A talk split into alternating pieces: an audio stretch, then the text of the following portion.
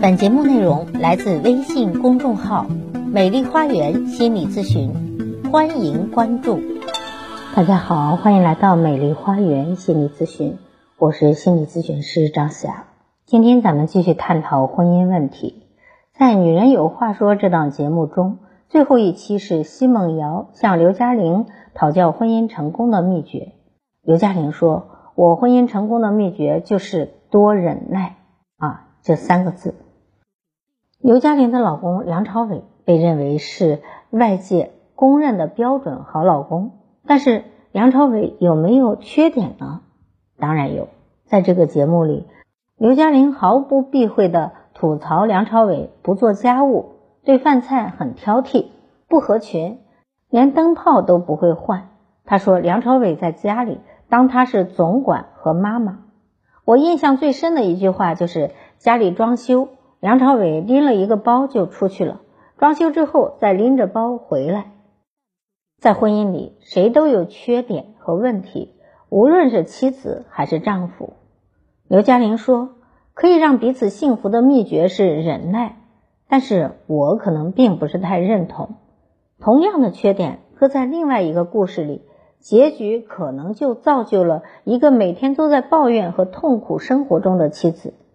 另一个妻子不能这样去忍耐自己的丈夫，他就是有错吗？如果每个人都要求自己去忍耐，婚姻就真的会幸福吗？忍耐不是解决之道，幸福的婚姻不仅仅是忍耐，而是彼此之间还愿意互相隐忍，还愿意去为对方的缺点开脱。是你认为你的伴侣值得你为他忍耐，是他一定在其他方面给你提供了价值。这样的婚姻里，在忍耐中仍然有持续的生命力。忍耐的前提是他在一直提供给你重要的价值。刘嘉玲提到的梁朝伟的缺点，其实很多男人都有：不做家务，不理会家里的事情，所有的事情好像都是女人在忙前忙后。而且多年前，刘嘉玲就吐槽说，梁朝伟脾气很古怪，不喜欢社交。很少陪喜欢见朋友的自己去见人，你会发现，哎，这些缺点我家老公也有啊，怎么我就做不到像刘嘉玲那么有忍耐呢？我怎么就一天当中至少有两次涌现出要和这样男人离婚的念头呢？如果你有以上的想法，那恐怕是因为你的老公在别的方面也没有给你提供什么价值，没有爱，没有交流，没有接纳。没有让你钦佩的品格和仰视的才华，在节目里，刘嘉玲只是淡淡的说：“梁朝伟有他的优点和魅力，我喜欢他演戏优秀，人又孝顺。”他还举了一个细节：梁朝伟会写卡片道歉，那些卡片他都保留着，时不时的会拿出来看看。像刘嘉玲这样能够对他共情的女人，是不会在节目里刻意秀恩爱去虐单身狗的。所以他所说的梁朝伟的优点真的是点到即止，而从从未间断的关于他们俩人的娱乐八卦的报道里，我们大概能够看出梁朝伟给刘嘉玲提供的价值。他首先是影帝，对于演戏自己有自己的坚持和才华，这些令刘嘉玲崇拜。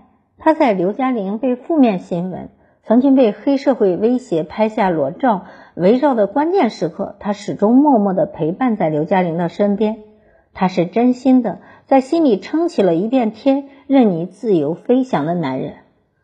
梁朝伟不喜欢热闹，不爱出门，却从未阻止爱社交的刘嘉玲整日整夜出去玩耍。即使媒体对此时常报道，他说他和某位男士过从紧密，梁朝伟也依然对他。保持绝对的信任，不但给了他极大的自由，也一直没有站到道德高地的位置上给他施加压力。所以刘嘉玲这么多年都是自由自在的做自己。对于刘嘉玲来说，她自己有赚钱的能力，她不需要找一个男人来养活自己。当然了，梁朝伟的经济能力也不差，但是梁朝伟的才华、无条件的支持、无条件的信任。作为丈夫给到妻子的理解和信任，这是一种很稀缺的价值。而我遇到不少婚姻不幸福的女性，之所以会盯着老公不做饭、不做家务、家里孩子的事情一点都不操心这些东西，而不断的去抱怨老公，是因为婚姻的更深处出现了问题，所以自己已经不想，也无法继续在这些事情上面忍耐了。妻子抱怨的只是说得出的不好，而说不出的可能还有很多。如果对照刘嘉玲，也许妻子就会被认为是活得没有智慧，无法掌握婚姻中忍耐的真谛。其实未必如此。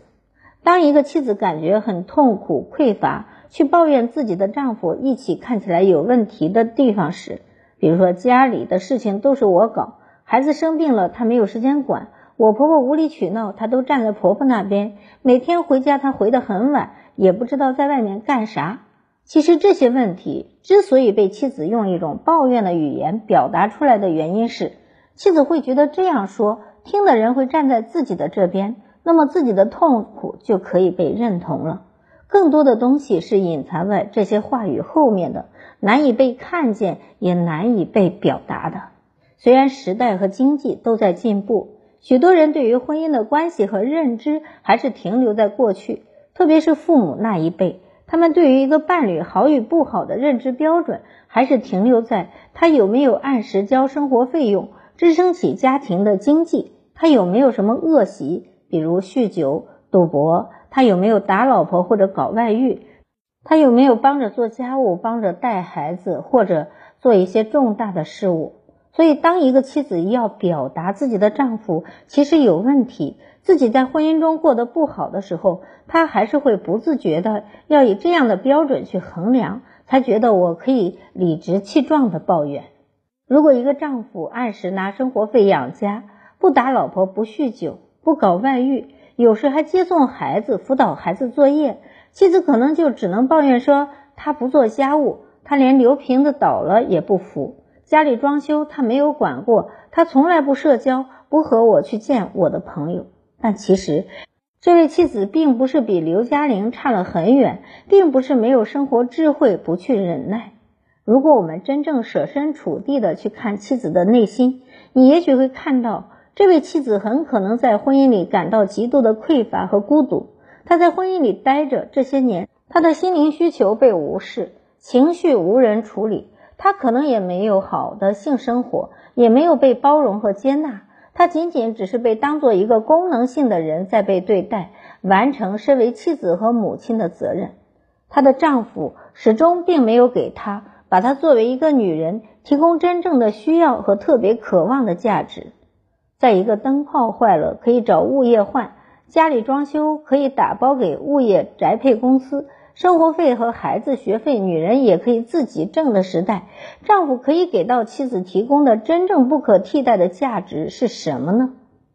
美国的临床心理学家、儿童游戏治疗师劳伦斯科特写了一本书，叫做《游戏力》的书，被翻译成了十四种语言，全球出版。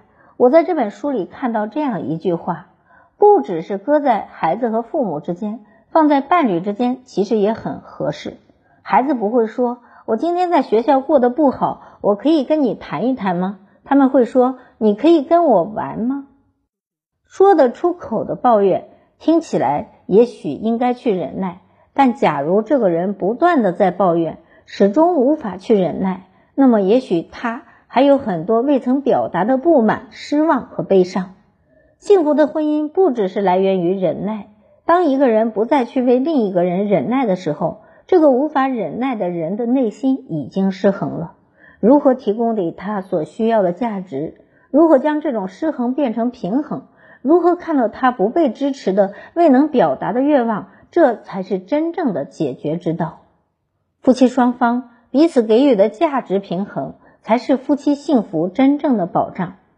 梁朝伟和刘嘉玲能够这么多年在外界的猜疑中，在关系的考验中。经营一个彼此都满意的婚姻，追根到底还是彼此都能够提供给对方想要的，而这种提供换一个人未必就可以。